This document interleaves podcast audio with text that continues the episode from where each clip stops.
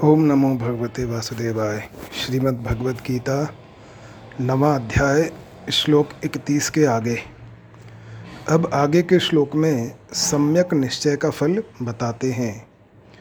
क्षिप्रम भवती धर्मात्मा शश्वच्छांति निगच्छति कौंतेय प्रतिजानी ही न मे भक्त प्रणश्यति। वह तत्काल उसी क्षण धर्मात्मा हो जाता है।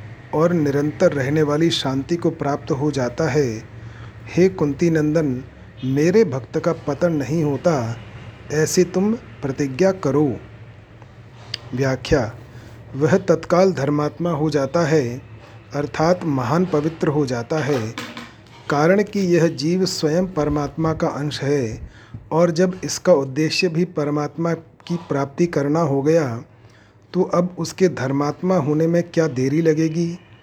अब वह पापात्मा कैसे रहेगा? क्योंकि वह धर्मात्मा तो स्वतः था ही। केवल संसार के संबंध के कारण उसमें पापात्मापन आया था, जो कि आगंतुक था। अब जब अहंता बदलने से संसार का संबंध नहीं रहा तो वह ज्यों का त्यों धर्मात्मा रह गया। यह जीव जब पापात्मा नहीं बना था तब भी पवित्र था। और जब पापात्मा बन गया, तब भी वैसा ही पवित्र था। कारण कि परमात्मा का अंश होने से जीव सदा ही पवित्र है।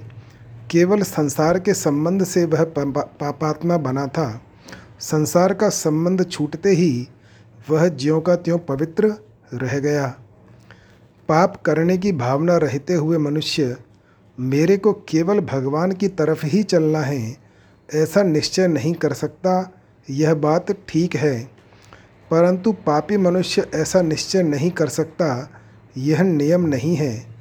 कारण कि जीव मात्र परमात्मा का अंश होने से तत्वतः निर्दोष है। संसार की आसक्ति के कारण ही उसमें आगंतुक दोष आ जाते हैं।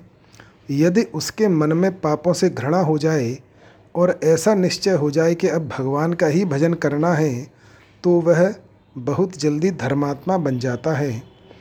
कारण कि जहाँ संसार की कामना है, वहीं भगवान की तरफ़ चलने की रुचि भी है। अगर भगवान की तरफ़ चलने की रुचि जम जाए तो कामना, आसक्ति नष्ट हो जाती है। फिर भगवत प्राप्ति में देरी नहीं लग सकती। वह बहुत जल्दी धर्मात्मा हो जाता है। इसका तात्पर्य यह हुआ कि उसमें जो यत किंचित दुराचार दिखते हैं, वे भी टिकेंगे नहीं। कारण कि सबके सब दुराचार टिके हुए हैं संसार को महत्व देने पर। परंतु जब वह संसार की कामना से रहित होकर केवल भगवान को ही चाहता है, तब उसके भीतर संसार का महत्व न रहकर केवल भगवान का महत्व हो जाता है। भगवान का महत्व होने से वह धर्मात्मा हो जाता है। मार्मिक बात, यह एक सिद्धांत है कि कर्ता के बदलने पर क्रियाएँ अपने आप बदल जाती हैं।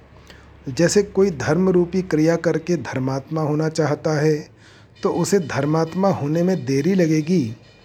परंतु अगर वह कर्ता को ही बदल दे, अर्थात मैं धर्मात्मा हूँ, ऐसे अपनी अहंता को ही बदल दे तो वह बहुत जल्दी धर्मात्मा बन जाएगा। ऐसे ही दुराचारी से दुराचारी भी मैं भगवान का हूँ और भगवान मेरे हैं, ऐसे अपनी अहंता को बदल देता है तो वह बहुत जल्दी धर्मात्मा हो जाता है, साधु हो जाता है, भक्त हो जाता है। तात्पर्य यह है कि मनुष्य जब संसार शरीर के साथ मैं और मेरापन करके संयोग जन्य सुख चाहने लगता है, तब वह कामात्मा बन जाता है और जब संसार से सर्वथा विमुख होकर भगवान के साथ अनन्य संबंध जोड़ लेता है, जो कि वास्तव में है, तब वह धर्मात्मा बन जाता है। साधारण दृष्टि से लोग यही समझते हैं कि मनुष्य सत्य बोलने से सत्यवादी होता है और चोरी करने से चोर होता है, परंतु वास्तव में ऐसी बात नहीं है। जब स्वयं सत्यवादी होता है, अर्थात मैं सत्य बोलने वाला हूँ, ऐसी अहंता को अपने में पकड़ लेता है, तब वह सत्य बोलता है और सत्य बोलने से उसकी सत्यवादिता दृढ़ हो जाती है। ऐसे ही चोर होता है, वह मैं चोर हूँ ऐसी अहंता पकड़कर ही चोरी करता है और चोरी करने से उसका चोरपना दृढ़ हो जाता है। परंतु जिसकी अहंता में मैं चोर हूँ ही नहीं, ऐसा दृढ़ भाव है वह चोरी नहीं कर सकता। तात्पर्य यह हुआ कि अहंता के परिवर्तन से क्रियाओं का परिवर्तन हो जाता है। इन दोनों दृष्टांतों से यह सिद्ध हुआ कि कर्ता जैसा होता है, उसके द्वारा वैसे ही कर्म होते हैं और जैसे कर्म होते हैं, वैसा ही कर्तापन दृढ़ हो जाता है। ऐसे ही यहाँ दुराचारी भी अनन्य भाग होकर केव अर्थात मैं केवल भगवान का हूँ और केवल भगवान ही मेरे हैं। ऐसे अनन्य भाव से भगवान के साथ संबंध जोड़ लेता है तो उसकी अहंता में मैं भगवान का हूँ, संसार का नहीं हूँ, यह भाव दृढ़ हो जाता है, जो कि वास्तव में सत्य है। इस प्रकार अहंता के बदल जाने पर, क्रियाओं में किंचन मात्र कमी रहने पर भी, वह बहुत जल्दी धर्मात्मा बन जाता है। यहाँ शंका हो सकती है कि पूर्व श्लोक में भगवान सुदूराचार कहकर आए हैं तो फिर यहाँ भगवान ने उसको धर्मात्मा क्यों कहा है? इसका समाधान है कि दुराचारी के दुराचार मिट जाएँ तो वह सदाचारी अर्थात धर्मात्मा ही होगा। अतः सदाचारी कहो या धर्मात्मा कहो, एक ही बात है शश्वत शांति न गच्छति। केवल धार्मिक क्रियाओं से जो धर्मात्मा बनता है, उसके भीतर भोग और ऐश्वर्य की कामना होने से उसको भोग और ऐश्वर्य तो मिल सकते हैं, पर शाश्वती शांति नहीं मिल सकती। दुराचारी की अहंता बदलने पर जब वह भगवान के साथ भीतर से एक हो जाता है, तब उसके भीतर कामना नहीं रह सकती, असत का महत्व नहीं रह सकता। इसलिए उसको निरंतर रहने वाली शांति मिल जाती है। दूसरा भाव यह है कि स्वयं परमात्मा का अंश होने से चेतन अमल सहज सुख राशि है। अतः उसमें अपने स्वरूप की जो अनादि, अनंत, स्वतः सिद्ध शांति है, धर्मात्मा होने से, अर्थात भगवान के साथ अनन्य भाव से संबंध होने से, वह शाश्वती शांति प्राप्त हो जाती है। केवल संसार के साथ संबंध मानने से ही उसका अनुभव नहीं हो रहा था। कौंतेय प्रतिजानी ही न मे भक्त प्रणश्यति। यहाँ मेरे भक्त का पतन नहीं होता, ऐसी प्रतिज्ञा भगवान अर्जुन से करवाते हैं, स्वयं नहीं करते। इसका आशय यह है कि अभी युद्ध का आरंभ होने वाला है और भगवान ने पहले ही हाथ में शस्त्र न लेने की प्रतिज्ञा कर ली है। परंतु जब आगे भीष्म जी यह प्रतिज्ञा कर लेंगे कि आज जौ हरिहीन शस्त्र गहाऊँ तो लाजो गंगा जननी को शांतनु सुत न कहा हूँ तो उस समय भगवान की प्रतिज्ञा तो टूट जाएगी, पर भक्त भीष्म जी की प्रतिज्ञा नहीं टूटेगी। भगवान ने चौथे अध्याय के तीसरे श्लोक में भक्तो असी में सखा चेती कहकर अर्जुन को अपना भक्त स्वीकार किया है। अतः भगवान अर्जुन से कहते हैं कि, हे भैया, तू प्रतिज्ञा कर ले, कारण कि तेरे द्वारा प्रतिज्ञा करने पर अगर मैं खुद भी तेरी प्रतिज्ञा तोड़ना चाहूँगा तो भी तोड़ नहीं सकूँगा। फिर और तोड़ेगा ही कौन? तात्पर्य यह हुआ कि अगर भक्त प्रतिज्ञा करे तो उस प्रतिज्ञा के विरुद्ध मेरी प्रतिज्ञा भी नहीं चलेगी। मेरे भक्त का विनाश अर्थात पतन नहीं होता। यह कहने का तात्पर्य है कि जब वह सर्वथा मेरे सम्मुख हो गया है तो अब उसके पतन की किंचन मात्र भी संभावना नहीं रही। पतन का कारण तो शरीर के साथ अपना संबंध मान लेना ही था। उस माने हुए संबंध से सर्वथा विमुख होकर जब वह अनन्य भाव से मेरे ही सम्मुख हो गया तो अब उसके पतन की संभावना हो ही कैसे सकती है? दुराचारी भी जब भक्त हो सकता है तो फिर भक्त होने के बाद वह पुनः दुराचारी भी हो सकता है। ऐसा न्याय कहता है। इस न्याय को दूर करने के लिए भगवान कहते हैं कि यह न्याय यहाँ नहीं लग सकता। मेरे यहाँ तो दुराचारी से दुराचारी भी भक्त बन सकते हैं, पर भक्त होने के बाद उनका फिर पतन नहीं हो सकता। अर्थात वे फिर दुराचारी नहीं बन सकते।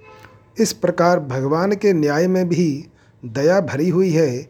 अतः भगवान न्यायकारी और दयालु दोनों ही सिद्ध होते हैं।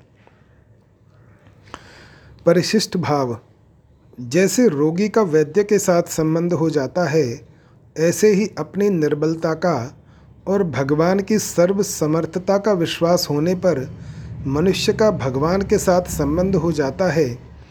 तात्पर्य है कि जब मनुष्य संसार के दुखों से घबरा जाता है और उनको मिटाने में अपनी निर्बलता का अनुभव करता है, पर साथ ही साथ उसमें यह विश्वास रहता है कि सर्वसमर्थ भगवान की कृपा शक्ति से मेरी यह निर्बलता दूर हो सकती है।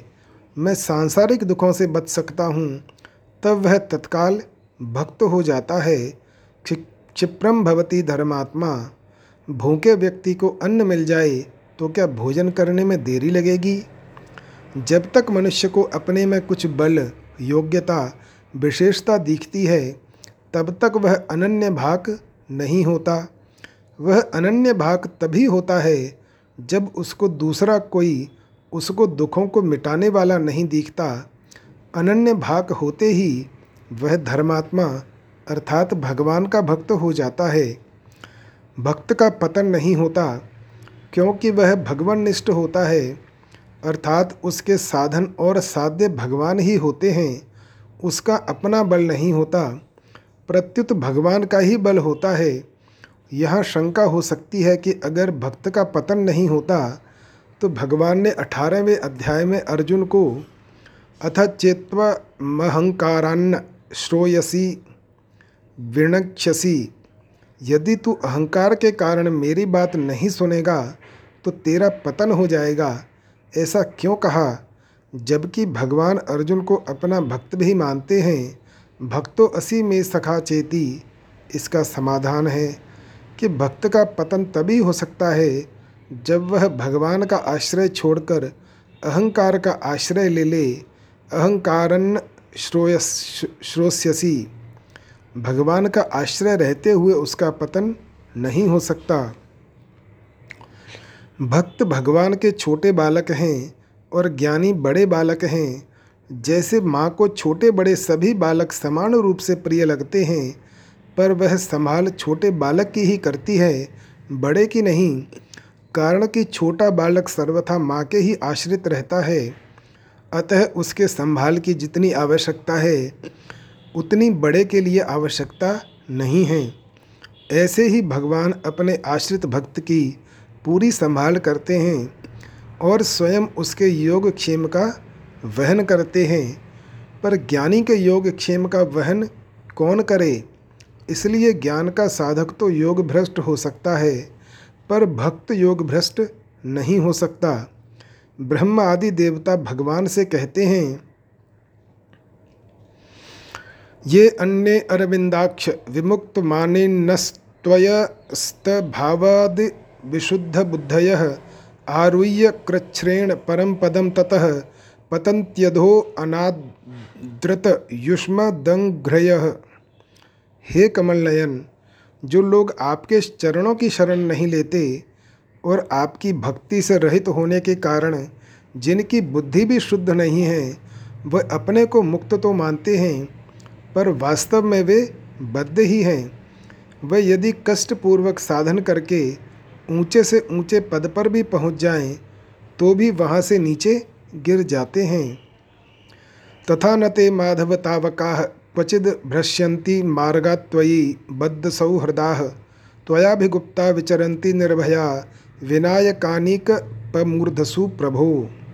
परंतु भगवन जो आपके भक्त हैं जिन्होंने आपके चरणों में अपनी सच्ची प्रीति जोड़ रखी है, वे कभी उन ज्ञानाभिमानियों की तरह अपने साधन से गिरते नहीं।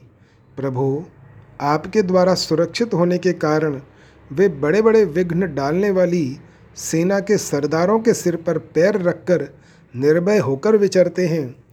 कोई भी विघ्न उनके मार्ग में रुकावट नहीं डाल सकता। भगवान की स्तुति करते हुए वेद कहते हैं जे ज्ञान मान विमत तब भव हरन भक्ति न आदरी। ते पाई सुर दुर्लभ पदादपि परत हम देखत हरि। विश्वास कर सब आस पर हरि दास, तब जे होई रहे। जप नाम, तब बिनु श्रम तरहि भव। नाथ सो समरामही। ज्ञान योग के साधक में कुछ कमी रहने से पतन हो सकता है, पर भक्ति योग के साधक में कुछ कमी रहने पर भी पतन नहीं होता। इसलिए भगवान कहते हैं बाध्यमानो अपि मदभक्तो विषय रजितेन्द्रिय, प्रायः प्रगल्भया भक्तया विषयर नाभिभूयते। उद्धव जी, मेरा जो भक्त अभी जितेंद्रिय नहीं हो सका है और संसार के विषय बार बार उसे बाधा पहुंचाते रहते हैं, अपनी ओर खींचते रहते हैं तो भी वह प्रतिक्षण बढ़ने वाली, मेरी भक्ति के प्रभाव से, प्रायः विषयों से पराजित नहीं होता। न वासुदेव भक्ता नाम शुभम विद्यते क्वचित। भगवान के भक्तों का कहीं कभी भी अशुभ नहीं होता।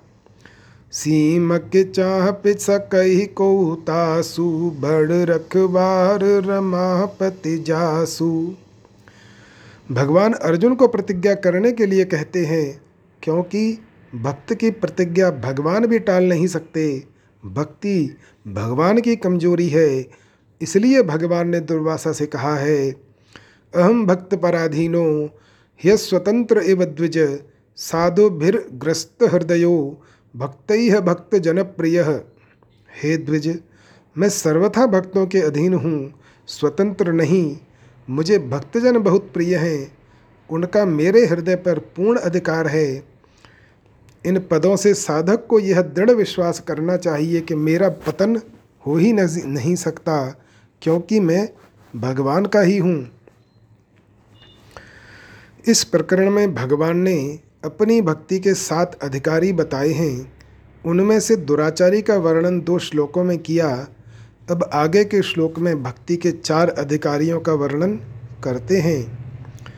माम ही पार्थ व्यपाश्रित्य, ये अपि स्युह पाप योनय स्त्रियो वैश्यास्तथा, शूद्रास्ते अपि यान्ति पराम गतिम।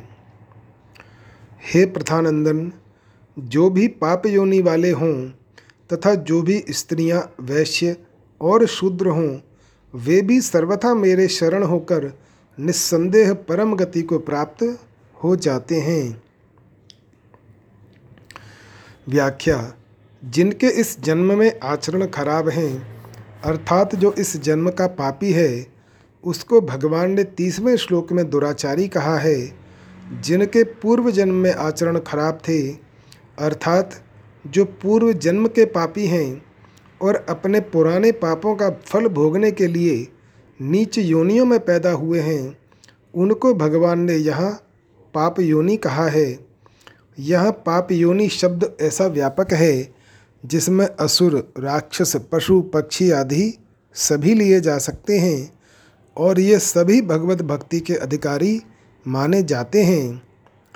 केवलेन ही भावेन गोप्यो गावो नगा मृगा, ये अन्य मूढ़ दियो नागा सिद्धा मामी युरंजसा गोपियाँ, गायें, वृक्ष, पशु, नाग तथा इस प्रकार के और भी मूढ़ बुद्धि प्राणियों ने अनन्य भाव के द्वारा सिद्ध होकर अनायास ही मेरी प्राप्ति कर ली है। शांडिल्य ऋषि ने कहा है आनंद योन्य धिक्रियते, पारंपर्यात सामान्यवत। अर्थात जैसे दया, क्षमा, उदारता आदि सामान्य धर्मों के मात्र मनुष्य अधिकारी हैं, ऐसे ही भगवत भक्ति के नीची से नीची योनि से लेकर ऊँची से ऊँची योनि तक के सब प्राणी अधिकारी हैं।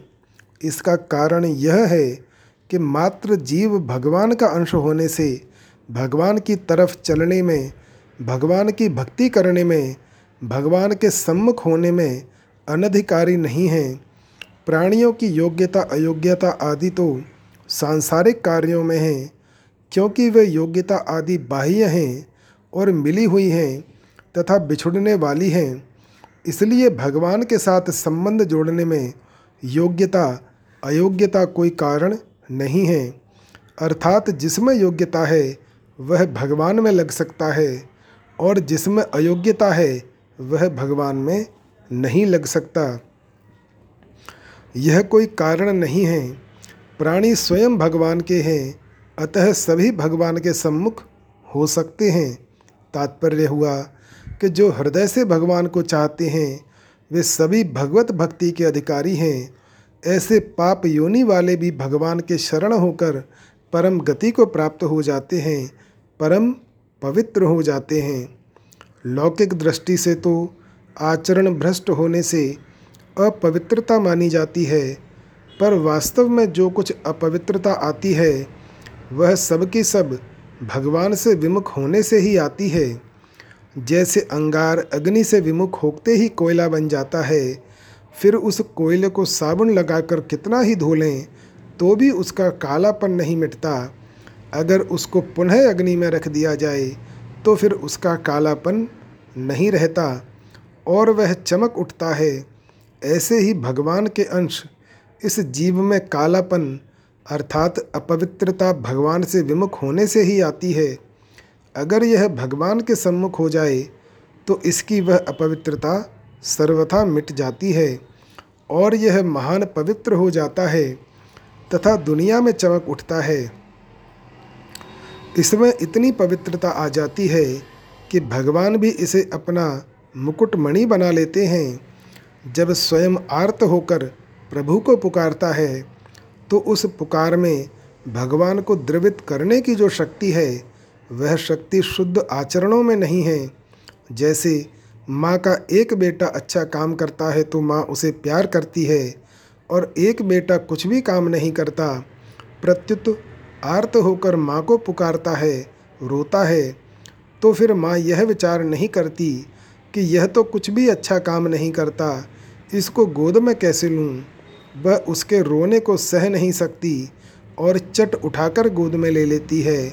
ऐसे ही खराब से खराब आचरण करने वाला, पापी से पापी व्यक्ति भी आर्त होकर भगवान को पुकारता है, रोता है तो भगवान उसको अपनी गोद में ले लेते हैं, उससे प्यार करते हैं। इससे यह सिद्ध हुआ कि स्वयं के भगवान की ओर लगने पर जब इस जन्म के पाप भी बाधा नहीं दे सकते तो फिर पुराने पाप बाधा कैसे दे सकते हैं? कारण कि पुराने पाप कर्मों का फल जन्म और भोग रूप प्रतिकूल परिस्थिति है, अतः वे भगवान की ओर चलने में बाधा नहीं दे सकते। यहाँ स्त्रीय पद देने का तात्पर्य है कि किसी भी वर्ण की किसी भी आश्रम की, किसी भी देश की, किसी भी वेश की कैसी ही स्त्रियाँ क्यों न हों, वे सभी मेरे शरण होकर परम पवित्र बन जाती हैं और परम गति को प्राप्त होती हैं। जैसे प्राचीन काल में देवहूति, शबरी, कुंती, द्रौपदी व्रज गोपियाँ आदि और अभी के ज़माने में मीरा, करमैती, करमाबाई, फूलीबाई आदि कई स्त्रियाँ भगवान की भक्त हो गई हैं। ऐसे ही वैश्यों में समाधि, तुलाधार आदि और शूद्रों में विदुर, संजय, निषादराज, गुह आदि कई भगवान के भक्त हुए हैं। तात्पर्य यह हुआ कि पाप योनि, स्त्रियाँ, वैश्य और शूद्र, ये सभी भगवान का आश्रय लेकर परम गति को प्राप्त होते हैं। विशेष बात, इस श्लोक में पाप योन पद स्वतंत्र रूप से आया है। इस पद को स्त्रियों, वैश्यों और शूद्रों का विशेषण नहीं माना जा सकता, क्योंकि ऐसा मानने पर कई बाधाएँ आती हैं। स्त्रियाँ चारों वर्णों की होती हैं। उनमें से ब्राह्मणों, क्षत्रियों और वैश्यों की स्त्रियों को अपने अपने पतियों के साथ यज्ञ आदि वैदिक कर्मों में बैठने का अधिकार है। अतः स्त्रियों को पाप योनि कैसे कह सकते हैं? अर्थात नहीं कह सकते। चारों वर्णों में आते हुए भी भगवान ने स्त्रियों का नाम अलग से लिया है। इसका तात्पर्य है कि स्त्रियाँ पति के साथ ही मेरा आश्रय ले सकती हैं, मेरी तरफ़ चल सकती हैं, ऐसा कोई नियम नहीं है। स्त्रियाँ स्वतंत्रता पूर्वक मेरा आश्रय लेकर परम गति को प्राप्त हो सकती हैं। इसलिए स्त्रियों को किसी भी व्यक्ति का मन से किंचन मात्र भी आश्रय न लेकर केवल मेरा ही आश्रय लेना चाहिए। अगर इस पाप योनह पद को वैश्यों का विशेषण माना जाए तो यह भी युक्ति संगत नहीं बैठता, कारण कि श्रुति के अनुसार वैश्यों को पाप योनि नहीं माना जा सकता। तद्य इह रमणीय चरणा अभ्यासो यत्ते रमणीयाम योनि द्येरन। ब्राह्मण योनिम व क्षत्रिय योनिम व वैश्य योनिम बाथ य। इह कपूय चरण अभ्यासो यत्ते कपूयाम। योनि पद्ये रन स्व योनिम व सूकर योनिम व चांडाल योनिम व अर्थात जो अच्छे आचरणों वाले हैं, उनका जन्म तो ब्राह्मण, क्षत्रिय और वैश्यों में होता है। परंतु जो नीच आचरणों वाले हैं, वे कुत्ते, सूकर तथा चांडाल योनि में जन्म लेते हैं। वैश्यों को तो वेदों के पढ़ने और यज्ञ आदि वैदिक कर्मों के करने का पूरा अधिकार दिया गया है। अगर इस पाप योन पद को शूद्रों का विशेषण माना जाए तो भी यह युक्ति संगत नहीं बैठता, क्योंकि शूद्र तो चारों वर्णों में आ जाते हैं अतः चारों वर्णों के अतिरिक्त, अर्थात शूद्रों की अपेक्षा भी, जो हीन जाति वाले यवन, हूण, खस आदि मनुष्य हैं, उन्हीं को पाप योनय पद के अंतर्गत लेना चाहिए। जैसे माँ की गोद में जाने के लिए किसी भी बच्चे के लिए मनाही नहीं है, क्योंकि वे बच्चे माँ के ही हैं। ऐसे ही भगवान का अंश होने से प्राणी मात्र के लिए भगवान की तरफ़ चलने में भगवान की ओर से कोई मनाही नहीं है। पशु, पक्षी, वृक्ष, लता आदि में भगवान की तरफ़ चलने की समझ योग्यता नहीं है। फिर भी पूर्व जन्म के संस्कार से या अन्य किसी कारण से वे भगवान के सम्मुख हो सकते हैं। अतः यहाँ पाप योना यह पद में पशु, पक्षी आदि को भी अपवाद रूप से ले सकते हैं। पशु, पक्षियों में गजेंद्र, जटायु आदि, भगवत भक्त हो चुके हैं। मार्मिक बात।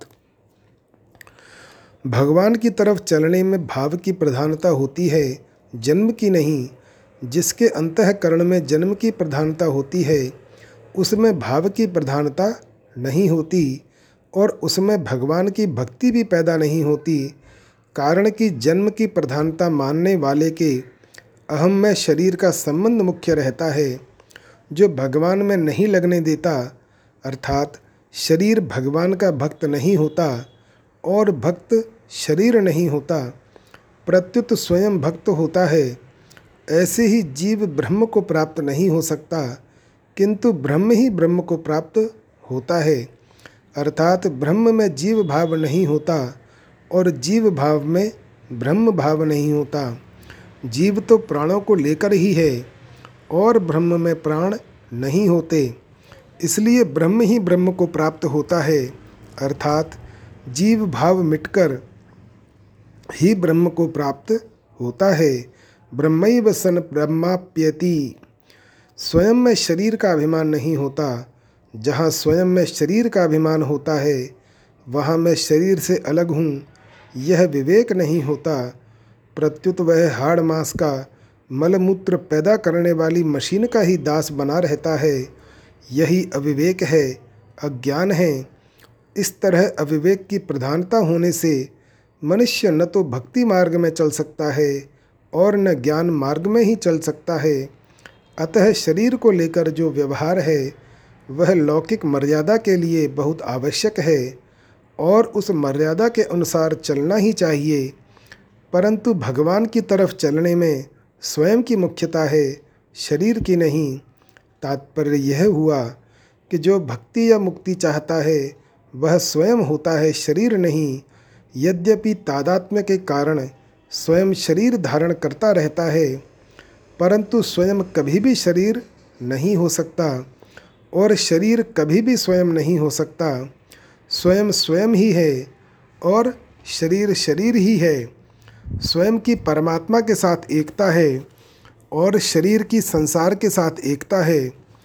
जब तक शरीर के साथ तादात में रहता है, तब तक वह न भक्ति का और न ज्ञान का ही अधिकारी होता है, तथा न संपूर्ण शंकाओं का समाधान ही कर सकता है।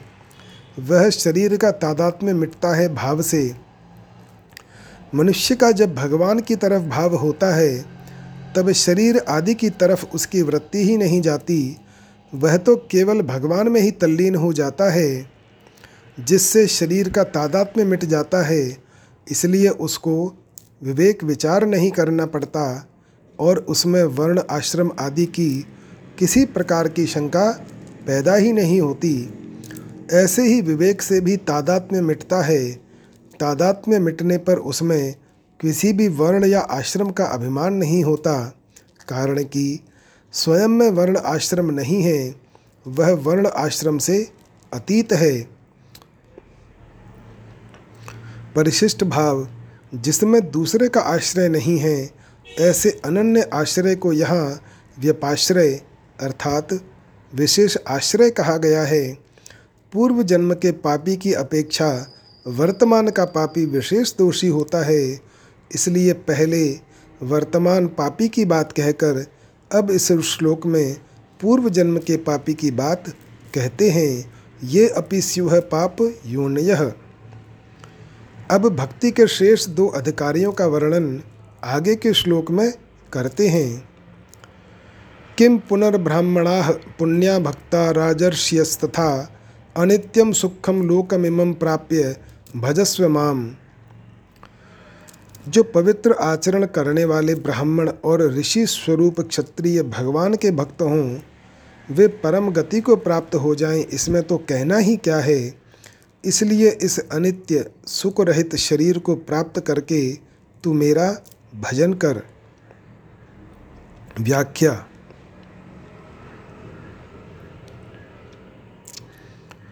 जब वर्तमान में पाप करने वाला सांगोपांग दुराचारी और पूर्व जन्म के पापों के कारण नीच योनियों में जन्म लेने वाले प्राणी तथा स्त्रियाँ वैश्य और शूद्र ये सभी मेरे शरण होकर मेरा आश्रय लेकर परम गति को प्राप्त हो जाते हैं परम पवित्र हो जाते हैं। तो फिर जिनके पूर्व जन्म के आचरण भी अच्छे हों और इस जन्म में भी उत्तम कुल में जन्म हुआ हो ऐसे पवित्र ब्राह्मण और पवित्र क्षत्रिय अगर मेरे शरण हो जाएँ, मेरे भक्त बन जाएँ तो वे परम गति को प्राप्त हो जाएँगे। इसमें कहना ही क्या है? अर्थात, वे निस्संदेह परम गति को प्राप्त हो जाएँगे। पहले तीसवें श्लोक में जिसको दुराचारी कहा है, उसके विपक्ष में यहाँ पुण्याह पद आया है और बत्तीसवें श्लोक में जिसको पाप योनय कहा है, उसके विपक्ष में यहाँ ब्राह्मणाह पद आया है। इसका आशय है कि ब्राह्मण सदाचारी भी हैं और पवित्र जन्म वाले भी हैं, ऐसे ही इस जन्म में जो शुद्ध आचरण वाले क्षत्रिय हैं, उनकी वर्तमान की पवित्रता को बताने के लिए यह ऋषि शब्द आया है और जिनके जन्म जन्मारंभक कर्म भी शुद्ध हैं, यह बताने के लिए यहाँ राजन शब्द आया है। पवित्र ब्राह्मण और ऋषि स्वरूप क्षत्रिय इन दोनों के बीच में भक्ताह पद देने का तात्पर्य है कि जिनके पूर्व जन्म के आचरण भी शुद्ध हैं और जो इस जन्म में भी सर्वथा पवित्र हैं, वे अगर भगवान की भक्ति करने लग जाएँ तो उनके उद्धार में संदेह हो ही कैसे सकता है? पुण्या ब्राह्मणा, राजर्षय और भक्ता। ये तीन बातें कहने का तात्पर्य यह हुआ कि इस जन्म के आचरण से पवित्र और पूर्व जन्म के शुद्ध आचरणों के कारण इस जन्म में ऊँचे कुल में पैदा होने से पवित्र। ये दोनों तो बाह्य चीज़ें हैं, कारण कि कर्म मात्र बाहर से, यानी मन, बुद्धि, इंद्रियाँ और शरीर से बनते हैं तो उनसे जो पवित्रता होगी, वह भी बाह्य ही होगी। इस बाह्य शुद्धि के वाचक ही यहाँ पुण्या ब्राह्मणा और राजर्षय ये दो पद आए हैं। परंतु जो भीतर से स्वयं भगवान के शरण होते हैं, उनके लिए अर्थात स्वयं के लिए यहाँ भक्ता पद आया है। यह मनुष्य जन्म, अनंत जन्मों का अंत करने वाला होने से अंतिम जन्म है। इस जन्म में मनुष्य भगवान के शरण होकर भगवान को भी सुख देने वाला बन सकता है। अतः यह मनुष्य जन्म पवित्र तो है, पर अनित्य है। अर्थात नित्य रहने वाला नहीं है कि समय छूट जाए, इसका कुछ पता नहीं है। इसलिए जल्दी से जल्दी अपने उद्धार में लग जाना चाहिए। इस मनुष्य शरीर में सुख भी नहीं है।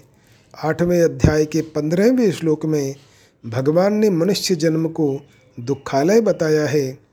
इसलिए मनुष्य शरीर मिलने पर सुख भोग के लिए ललचाना नहीं चाहिए। ललचाने में और सुख भोगने में अपना भाव और समय खराब नहीं करना चाहिए। यह इमम लोकम पद मनुष्य शरीर का वाचक है, जो कि केवल भगवत प्राप्ति के लिए ही मिला है। मनुष्य शरीर पाने के बाद किसी पूर्व कर्म के कारण भविष्य में इस जीव का दूसरा जन्म होगा। ऐसा कोई विधान भगवान ने नहीं बनाया है।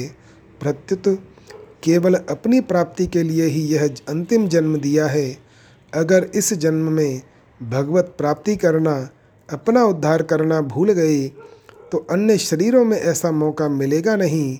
इसलिए भगवान कहते हैं कि इस मनुष्य शरीर को प्राप्त करके केवल मेरा भजन कर। मनुष्य में जो कुछ विलक्षणता आती है, वह सब भजन करने से ही आती है। माम भजस्व से भगवान का यह तात्पर्य नहीं है कि मेरा भजन करने से मेरे को कुछ लाभ होगा, प्रत्युत तेरे को ही महान लाभ होगा। इसलिए तू तत्परता से केवल मेरी तरफ़ ही लग जा, केवल मेरा ही उद्देश्य लक्ष्य रख। सांसारिक पदार्थों का आना जाना तो मेरे विधान से स्वतः होता रहेगा, पर तू अपनी तरफ़ से उत्पत्ति विनाशील पदार्थों का लक्ष्य, उद्देश्य मत रख, उन पर दृष्टि ही मत डाल, उनको महत्व ही मत दे, उनसे विमुख होकर तू केवल मेरे सम्मुख हो जा। मार्मिक मात, जैसे माता की दृष्टि बालक के शरीर पर रहती है, ऐसे ही भगवान और उनके भक्तों की दृष्टि प्राणियों के स्वरूप पर रहती है।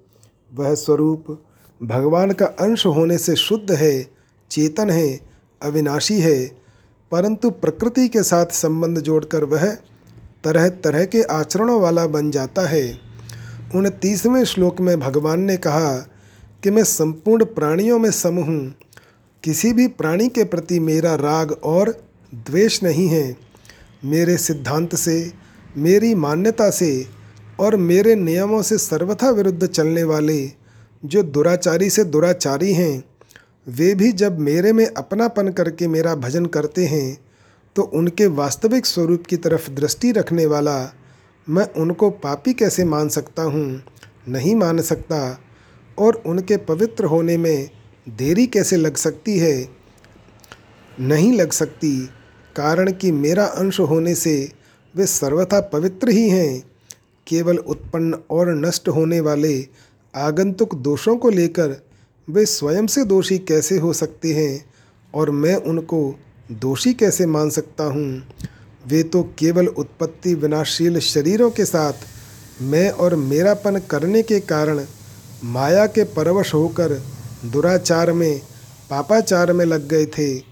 पर मैं वास्तव में, है तो मेरे ही अंश, ऐसे ही जो पाप योनि वाले हैं अर्थात पूर्व के पापों के कारण जिनका चांडाल आदि नीच योनियों में जन्म हुआ है तो वे तो अपने पूर्व के पापों से मुक्त हो रहे हैं। अतः ऐसे पाप योनि वाले प्राणी भी मेरे शरण होकर मेरे को पुकारें तो उनका भी उद्धार हो जाता है। इस प्रकार भगवान ने वर्तमान के पापी और पूर्व जन्म के पापी इन दो नीचे दर्जे के मनुष्यों का वर्णन किया। अब आगे भगवान ने मध्यम दर्जे के मनुष्यों का वर्णन किया। पहले स्त्रीय पद से स्त्री जाति मात्र को लिया। इसमें ब्राह्मणों और क्षत्रियों की स्त्रियाँ भी आ गई हैं, जो वैश्यों के लिए भी वंदनीय हैं, अतः इनको पहले रखा है। जो ब्राह्मणों और क्षत्रियों के समान पुण्यात्मा नहीं हैं, पर द्विजाति हैं, वे वैश्य हैं। जो द्विजाति नहीं हैं, अर्थात जो वैश्यों के समान पवित्र नहीं हैं वे शूद्र हैं वे स्त्रियाँ वैश्य और शूद्र भी मेरा आश्रय लेकर परम गति को प्राप्त हो जाते हैं जो उत्तम दर्जे के मनुष्य हैं अर्थात जो पूर्व जन्म में अच्छे आचरण होने से और इस जन्म में ऊँचे कुल में पैदा होने से पवित्र हैं ऐसे ब्राह्मण और क्षत्रिय भी मेरा आश्रय लेकर परम गति को प्राप्त हो जाएँ, इसमें संदेह ही क्या है? भगवान ने यहाँ भक्ति के साथ अधिकारियों के नाम लिए हैं। दुराचारी पाप योनि स्त्रियाँ, वैश्य, शूद्र, ब्राह्मण और क्षत्रिय। इन सातों में सबसे पहले भगवान को श्रेष्ठ अधिकारी का, अर्थात पवित्र भक्त, ब्राह्मण या क्षत्रिय का नाम लेना चाहिए था। परंतु भगवान ने सबसे पहले दुराचारी का नाम लिया है। इसका कारण यह है कि भक्ति में जो जितना छोटा और अभिमान रहित होता है। वह भगवान को उतना ही अधिक प्यारा लगता है। दुराचारी में अच्छाई का, सद्गुण सदाचारों का अभिमान नहीं होता। इसलिए उसमें स्वाभाविक ही छोटापन और दीनता रहती है। अतः भगवान सबसे पहले दुराचारी का नाम लेते हैं। इसी कारण से भग, बारहवें अध्याय में भगवान ने सिद्ध भक्तों को प्यारा और साधक भक्तों को अत्यंत प्यारा बताया है। इस विषय में एक ध्यान देने की बात यह है कि भगवान ने यहाँ भक्ति के जो सात अधिकारी बताए हैं, उनका विभाग, आचरण और व्यक्तित्व को लेकर किया गया है।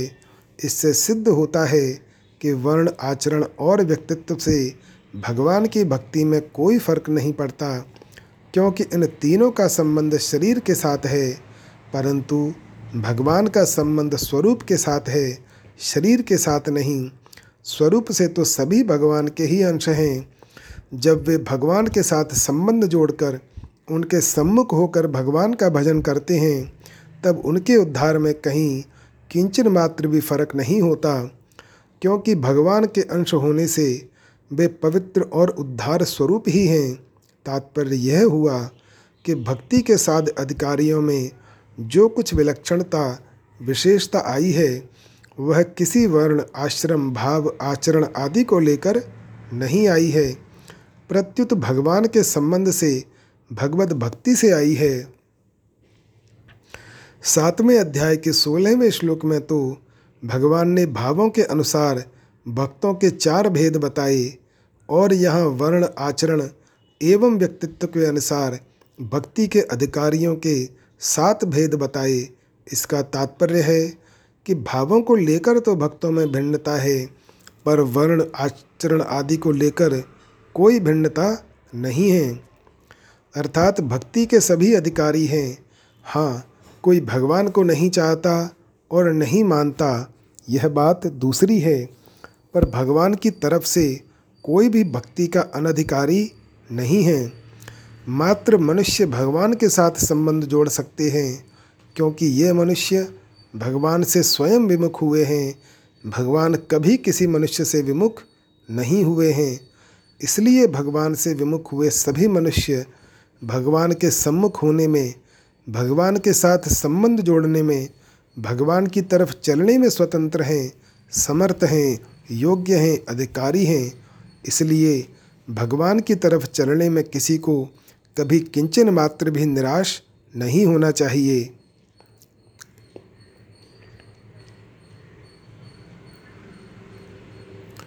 परिशिष्ट भाव। तीसवें से तैतीसवें श्लोक तक भगवान ने भक्ति के तथा भगवत प्राप्ति के सात अधिकारियों के नाम लिए हैं। इन सातों से बाहर कोई भी प्राणी नहीं है। कैसा ही जन्म हो, कैसी ही जाति हो, और पूर्व जन्म के कितने ही पाप हों, पर भगवान और उनकी भक्ति के मनुष्य मात्र अधिकारी हैं। ब्राह्मण, क्षत्रिय, वैश्य और शूद्र इन चारों वर्णों का नाम इस श्लोक में आ गया। कोई चारों वर्णों में केवल पुरुष ही पुरुष न समझ ले, इसलिए स्त्रियों का नाम अलग से आया है। जो चारों वर्णों से नीचे हैं, वे यवन, हूण, खस आदि सब पाप योनि में आ गए। मनुष्यों के सिवाय दूसरे जीव भी पाप योनि में लिए जा सकते हैं, क्योंकि जीव मात्र भगवान का ही अंश होने से भगवान की तरफ़ चलने में किसी के लिए भी मना ही नहीं है। जो वर्तमान में पाप कर रहा है वह दुराचारी है और पूर्व जन्म के पापों के कारण जिसका नीच योनि में जन्म हुआ है, वह पाप योनि है। तात्पर्य है कि दुराचारी से दुराचारी और नीच से नीच योनि वाला भी भगवत प्राप्ति का अधिकारी है।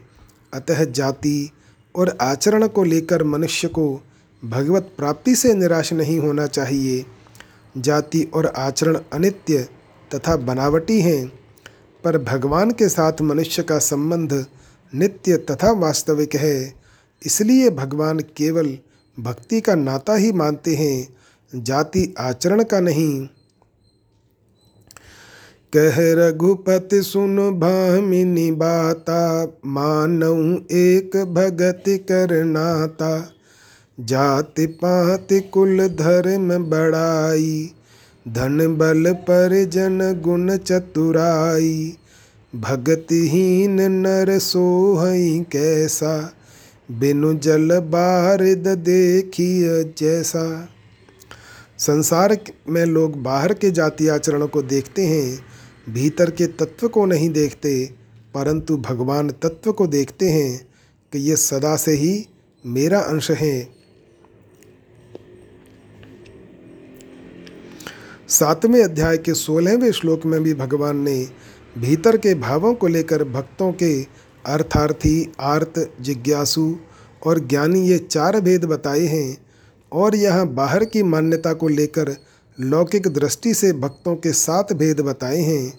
सातवें अध्याय में तो उन भक्तों की बात है जो भगवान में लगे हुए हैं और यह उन मनुष्यों की बात है जो भगवान में लग सकते हैं। तात्पर्य है कि वर्ण, आश्रम, वेशभूषा, जाति, संप्रदाय आदि अलग अलग होते हुए भी सभी मनुष्य अर्थार्थी, आर्त, जिज्ञासु और ज्ञानी ये चार प्रकार के भक्त बन सकते हैं और भगवान को भी प्राप्त कर सकते हैं। भगवत प्राप्ति के विषय में सब एक हैं, कोई छोटा बड़ा नहीं है। भगवत प्राप्ति का अनधिकारी किसी भी योनि में कोई है नहीं, हुआ नहीं। होगा नहीं और हो सकता नहीं। अनित्य और सुख रहित इस शरीर को पाकर, अर्थात हम जीते रहें और सुख भोगते रहें, ऐसी कामना को छोड़कर भगवान का भजन करना चाहिए। कारण कि संसार में सुख है ही नहीं, केवल सुख का भ्रम है। ऐसे ही जीने का भी भ्रम है। हम जी नहीं रहे हैं, प्रत्युत प्रतिक्षण मर रहे हैं। पहले उनतीसवें श्लोक में भगवान ने कहा था कि जो प्रेम पूर्वक मेरा भजन करते हैं, वे मेरे में हैं और मैं उनमें हूँ। इसलिए यहाँ भगवान भजन करने की आज्ञा देते हैं। उनतीसवें श्लोक से लेकर तैंतीसवें श्लोक तक भगवान के भजन की ही बात मुख्य आई है। अब आगे के श्लोक में उस भजन का स्वरूप बताते हैं। मन मना भव मद भक्तो मद्याजी माम नमस्कुरु, मामे वैश्यसी युक्त वैव मात्मान मत परायण तू मेरा भक्त हो जा, मुझमें मन वाला हो जा, मेरा पूजन करने वाला हो जा, और मुझे नमस्कार कर। इस प्रकार अपने आप को मेरे साथ लगाकर मेरे परायण हुआ तू मुझे ही प्राप्त होगा। अपने हृदय की बात वहीं कही जाती है, जहाँ सुनने वाले में कहने वाले के प्रति दोष दृष्टि न हो, प्रत्युत आदर भाव हो। अर्जुन दोष दृष्टि से रहित हैं, इसलिए भगवान ने उनको अनसूयवे कहा है। इसी कारण भगवान यहाँ अर्जुन के सामने अपने हृदय की गोपनीय बात कह रहे हैं। मेरा भक्त हो जा कहने का तात्पर्य है कि तू केवल मेरे साथ ही अपनापन कर केवल मेरे साथ ही संबंध जोड़, जो कि अनादिकाल से स्वतः सिद्ध है। केवल भूल से ही शरीर और संसार के साथ अपना संबंध मान रखा है। अर्थात मैं अमुक वर्ण का हूँ, अमुक आश्रम का हूँ, अमुक संप्रदाय का हूँ, अमुक नाम वाला हूँ। इस प्रकार वर्ण, आश्रम आदि को अपनी अहंता में मान रखा है। इसलिए अब असत रूप से बनी हुई अवास्तविक अहंता को वास्तविक सत रूप में बदल दे कि मैं तुम्हारा हूँ और तुम मेरे हो, फिर तेरा मेरे साथ स्वाभाविक ही अपनापन हो जाएगा, जो कि वास्तव में है। मन वहीं लगता है जहाँ अपनापन होता है, प्रियता होती है। तेरा मेरे साथ जो अखंड संबंध है, उसको मैं तो नहीं भूल सकता, पर तू भूल सकता है। इसलिए तेरे को मेरे में मन वाला हो जा ऐसा कहना पड़ता है। मेरा पूजन करने वाला हो। अर्थात तू खाना, पीना, सोना, जगना, आना, जाना, काम धंधा करना आदि जो कुछ क्रियाएँ करता है, वह सबके सब मेरी पूजा के रूप में ही कर, उन सबको मेरी पूजा ही समझ। मेरे को नमस्कार कर कहने का तात्पर्य है कि मेरा जो कुछ अनुकूल, प्रतिकूल या सामान्य विधान हो उसमें तू परम प्रसन्न रहे। मैं चाहे तेरे मन और मान्यता से सर्वथा विरुद्ध फैसला दे दूँ तो भी उसमें तू प्रसन्न हो रहे। जो मनुष्य हानि और परलोक के भय से मेरे चरणों में पड़ते हैं, मेरे शरण होते हैं, वे वास्तव में अपने सुख और सुविधा के ही शरण होते हैं, मेरे शरण नहीं, मेरे शरण होने पर किसी से कुछ भी सुख सुविधा पाने की इच्छा होती है तो वह सर्वथा मेरे शरणागत कहाँ हुआ? कारण कि वह जब तक कुछ न कुछ सुख सुविधा चाहता है, तब तक वह अपना कुछ स्वतंत्र अस्तित्व मानता है। वास्तव में मेरे चरणों में पड़ा हुआ वही माना जाता है, जो अपनी कुछ भी मान्यता न रखकर मेरी मर्ज़ी में अपने मन को मिला देता है। उसमें मेरे से ही नहीं प्रत्युत संसार मात्र से भी अपनी सुख सुविधा, सम्मान की किंचित गंध मात्र भी नहीं रहती। अनुकूलता, प्रतिकूलता का ज्ञान होने पर भी उस पर उसका कुछ भी असर नहीं होता। अर्थात, मेरे द्वारा कोई अनुकूल, प्रतिकूल घटना घटती है तो मेरे परायण रहने वाले भक्त की उस घटना में विषमता नहीं होती। अनुकूल, प्रतिकूल का ज्ञान होने पर भी वह घटना उसको दो रूप से नहीं दिखती, प्रत्युत केवल मेरी कृपा रूप से ही दिखती है। मेरा क्या हुआ विधान चाहे शरीर के अनुकूल हो, चाहे प्रतिकूल हो, मेरे विधान से कैसी भी घटना घटे, उसको मेरा दिया हुआ प्रसाद मानकर परम प्रसन्न रहना चाहिए। अगर मन के प्रतिकूल से प्रतिकूल घटना घटती है तो उसमें मेरी विशेष कृपा माननी चाहिए। क्योंकि उस घटना में मेरी उसकी सम्मति नहीं है। अनुकूल घटना में उसकी जितने अंश में सम्मति हो जाती है, उतने अंश में वह घटना उसके लिए अपवित्र हो जाती है। परंतु प्रतिकूल घटना में केवल मेरा ही किया हुआ शुद्ध विधान होता है, इस बात को लेकर उसको परम प्रसन्न रहना चाहिए। मनुष्य प्रतिकूल घटना को चाहता नहीं, करता नहीं और उसमें उसका अनुमोदन भी नहीं रहता। फिर भी ऐसी घटना घटती है तो उस घटना को उपस्थित करने में कोई भी निमित्त क्यों न बने, और वह भी भले ही किसी को निमित्त मान ले, पर वास्तव में उस घटना को घटाने में मेरा ही हाथ है, मेरी ही मर्ज़ी है। राम कीन चाह ही सोई होई, करे अन्यथा अस नहीं कोई। इसलिए मनुष्य को उस घटना में दुखी होना और चिंता करना तो दूर रहा, प्रत्युत उसमें अधिक से अधिक प्रसन्न होना चाहिए। उसकी यह प्रसन्नता मेरे विधान को लेकर नहीं होनी चाहिए किन अब किंतु मेरे को लेकर होनी चाहिए, कारण कि अगर उसमें उस मनुष्य का मंगल न होता तो प्राणी मात्र का परम सुहृद मैं उसके लिए ऐसी घटना क्यों घटाता? इसी प्रकार, हे अर्जुन, तू भी सर्वथा मेरे चरणों में पड़ जा। अर्थात, मेरे प्रत्येक विधान में परम प्रसन्न रहे। जैसे कोई किसी का अपराध करता है तो वह उसके सामने जाकर लंबा पड़ जाता है और उससे कहता है कि, आप चाहे दंड दें, चाहे पुरस्कार दें, चाहे दुत्कार दें, चाहे जो करें, उसी में मेरी परम प्रसन्नता है। उसके मन में यह नहीं रहता कि सामने वाला मेरे अनुकूल ही फैसला दे। ऐसे ही भक्त भगवान के सर्वथा शरण हो जाता है तो भगवान से कह देता है कि, हे प्रभु, मैंने न जाने किन किन जन्मों में आपके प्रतिकूल क्या क्या आचरण किए हैं।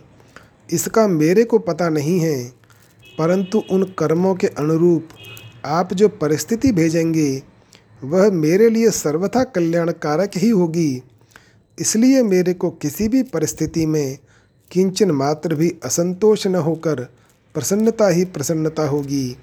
हे नाथ, मेरे कर्मों का आप कितना ख्याल रखते हैं कि मैंने न जाने किस किस जन्म में किस किस परिस्थिति में परवश होकर क्या क्या कर्म किए हैं। उन संपूर्ण कर्मों से सर्वथा रहित करने के लिए आप कितना विचित्र विधान करते हैं।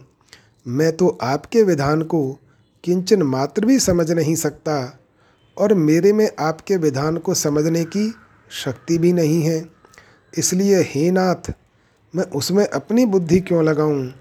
मेरे को तो केवल आपकी तरफ़ ही देखना है, कारण कि आप जो कुछ विधान करते हैं, उसमें आपका ही हाथ रहता है, अर्थात वह आपका ही किया हुआ होता है, जो कि मेरे लिए परम मंगलमय है यही माम नमस्कुरु का तात्पर्य है। मामे वैश्यसी युक्त वैव मात्मान मत परायण यह एवं कहने का तात्पर्य है कि मद भक्त से तू स्वयं मेरे अर्पित हो गया। मन मनाह से तेरा अंतकरण मेरे परायण हो गया। मद्याजी से तेरी मात्र क्रियाएँ और पदार्थ मेरी पूजा सामग्री बन गए। और माम नमस्कुरु से तेरा शरीर मेरे चरणों के अर्पित हो गया। इस प्रकार मेरे पायण परायण हुआ तू मेरे को ही प्राप्त होगा। अपने आप को मेरे में लगाकर कहने का तात्पर्य यह हुआ कि मैं भगवान का ही हूँ। ऐसे अपनी अहंता का परिवर्तन होने पर शरीर इंद्रियाँ, मन बुद्धि पदार्थ क्रिया ये सब के सब मेरे में ही लग जाएँगे। इसी का नाम शरणागति है ऐसी शरणागति होने पर मेरी ही प्राप्ति होगी। इसमें संदेह नहीं है। मेरी प्राप्ति में संदेह वही होता है, जहाँ मेरे सिवाय दूसरे की कामना है, आदर है, महत्व बुद्धि है।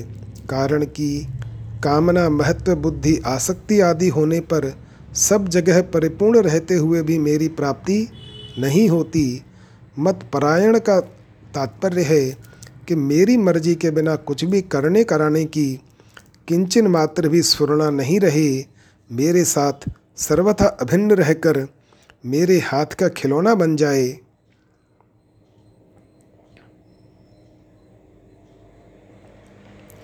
विशेष बात, भगवान का भक्त बनने से, भगवान के साथ अपनापन करने से, मैं भगवान का हूँ, इस प्रकार अहंता को बदल देने से मनुष्य में बहुत जल्दी परिवर्तन हो जाता है। वह परिवर्तन यह होगा कि वह भगवान में मन वाला हो जाएगा, भगवान का पूजन करने वाला बन जाएगा और भगवान के मात्र विधान में प्रसन्न रहेगा। इस प्रकार इन चारों बातों से शरणागति पूर्ण हो जाती है। परंतु इन चारों में मुख्यतः भगवान का भक्त बनने की ही है। कारण कि जो स्वयं भगवान का हो जाता है उसके न मन बुद्धि अपने रहते हैं, न पदार्थ और क्रिया अपने रहते हैं और न शरीर अपना रहता है। तात्पर्य है कि लौकिक दृष्टि में जो अपनी कहलाने वाली चीज़ें हैं, जो कि उत्पन्न और नष्ट होने वाली हैं, उनमें से कोई भी चीज़ अपनी नहीं रहती। स्वयं के अर्पित हो जाने से मात्र प्राकृत चीज़ें भगवान की ही हो जाती है, उनमें से अपनी ममता उठ जाती है। उनमें ममता करना ही गलती थी। वह गलती सर्वथा मिट जाती है।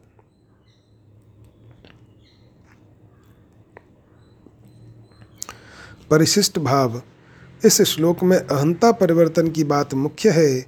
भक्त, मैं भगवान का हूँ, इस प्रकार अपनी अहंता को बदलता है और खुद का संबंध भगवान से जोड़ता है। वह साधन निष्ठ न होकर भगवान निष्ठ होता है। इसलिए उसको संसार के संबंध का त्याग करना नहीं पड़ता। प्रत्युत वह स्वतः छूट जाता है। कारण कि वर्ण, आश्रम, जाति, योग्यता, अधिकार, कर्म, गुण आदि का भेद होने पर भी ये सब आगंतुक हैं, पर स्वयं के साथ भगवान का संबंध आगंतुक नहीं है। प्रत्युत अनादि, नित्य और स्वतः सिद्ध है। ओम तत्सदिति श्रीमद्भगवद्गीता सुपनिषत्सु।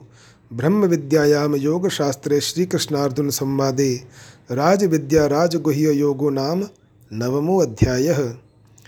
इस प्रकार ओम तत्सत इन भगवान नामों के उच्चारण पूर्वक ब्रह्म विद्या और योग शास्त्र में श्रीमद् भगवत गीतोपनिषद रूप श्री कृष्णार्जुन संवाद में राज विद्या राजगुह्य योग नामक नवा अध्याय पूर्ण हुआ। जय श्री राम।